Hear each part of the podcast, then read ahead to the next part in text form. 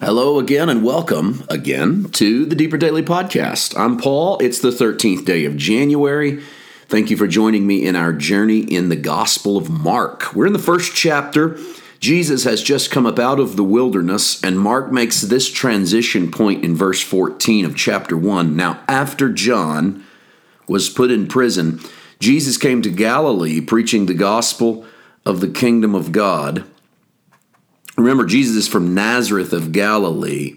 And so he goes apparently into the wilderness and then back into Galilee. He still hasn't done anything publicly with his experience in the wilderness. John seems to indicate that Jesus goes right into Cana uh, to a wedding and, and turns the water to wine. Whether that happens before this moment or not, we, we don't know. Mark doesn't tell us. But what we do know is the transition point that Mark lays in there is that John the Baptist has been arrested.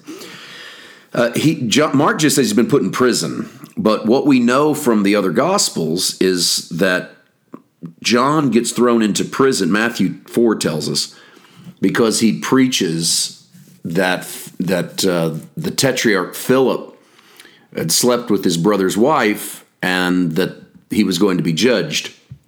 And John's thrown into prison because that upsets that upsets him. He doesn't want to hear that. And you could make the case that John ultimately ends up dying, losing his life, literally losing his life, because of his insistence on preaching the Ten Commandments, the law. Um, I don't want to overemphasize that. John is holding the morality of his Judaism up and and calling out power, calling out abuses of power, calling out adultery. Um, however, it is not. I don't think we can overlook the fact that John is a is the last vestige of the old covenant. He's the last prophet. Jesus would call him the greatest prophet of the old covenant simply because he paved the way for Jesus, not because of the message that he preached. But that moment gets John killed. Now, push aside the arguments of whether or not he has to move out of the way. I think he has to move out of the way for Jesus to excel. But just lay the juxtaposition between one who preaches the old covenant versus one who is the new covenant. And so do with this as you will. But when John is, when adultery is in front of John, he responds with moral code and condemnation. When Jesus has adultery put in front of him, in the eighth chapter of John, the woman caught in the act of adultery, he does not respond with moral code and condemnation. He doesn't overlook it, but he releases her from her condemnation and points out that her accusers cannot possibly feel good about accusation in light of the fact that they too are guilty under the law. This is something John the Baptist would never say. He wouldn't say, Well, you're wrong, but so am I. And, or, you know, he, he wouldn't he works more towards putting condemnation on than he does t- taking condemnation off. So, for whatever purpose that exists as a sort of juxtaposed narrative in the Gospels, it exists. It exists that John points out adultery as a breach. He's put into prison and he dies. Jesus gives no condemnation, not a blanket approval of adultery. And no one can read John 8 and think Jesus approves, but no condemnation and his ministry flourishes under that. Not forever. Of course, we know Jesus will meet his end at the cross, and there's a lot of reasons why. But my point here is that Mark makes a transition. I think it's the right one that John goes into prison, then Jesus comes to Galilee preaching the gospel of the kingdom.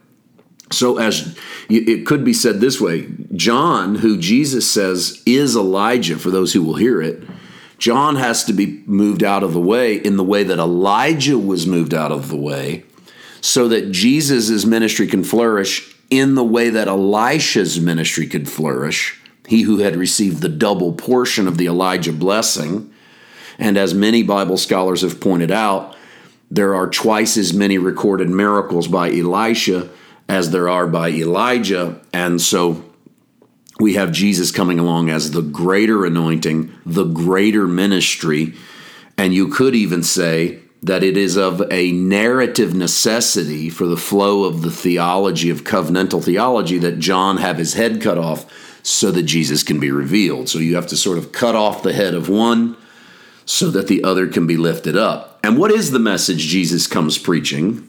Verse 14 says it's the gospel of the kingdom of God. What's that look like? Well, it looks like verse 15. These are the first recorded words of Jesus in the Gospels. And since Mark's Gospel exists first, it's the first recorded words of Jesus in the biographies of Jesus, these biographical sketches called the Gospels. It's hard to say whether or not anyone had ever written down something Jesus had said before. Um, not likely. So this could be the first thing ever written down that Jesus says, and it's this in verse 15 The time is fulfilled and the kingdom of God is at hand. Repent and believe in the gospel. Well, his first statement is interesting. The time is fulfilled. This is a statement that Paul would build off of in Galatians 4 when he would say that at the fullness of time, Jesus was born of a woman born under the law. At the fullness of time, a way of saying it everything that needed to be accomplished under the old covenant was accomplished. That time is up. It's on the clock, so to speak. And now here comes Jesus. That time's fulfilled. The kingdom of God is at hand. And the kingdom of God literally has drawn near. That's the phrase.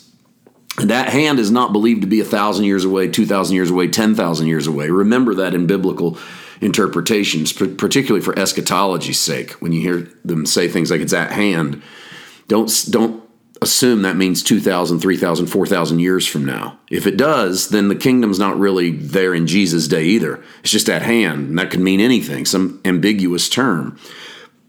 But it doesn't. Jesus even says if you'll repent, that's a mind change. Repent and believe in the gospel, or repent and be- have faith in this good tidings. Gospel's good news.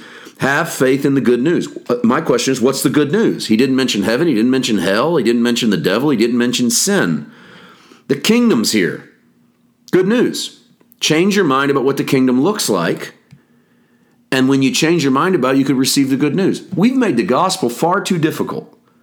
We've made it far too difficult for people to, to understand it. Part of it's because we don't live the kingdom. If we were living the kingdom, we'd have something to hang our hat on. But instead, we're hanging our hat on the unseen only. You can actually see the kingdom being lived out in righteousness, peace, and joy in the Holy Spirit. When that happens, we have something to talk about to get people to believe. Believe on that. Jesus begins to call his disciples. We'll do that with him tomorrow as we continue our journey through Mark. We'll see you then. God bless.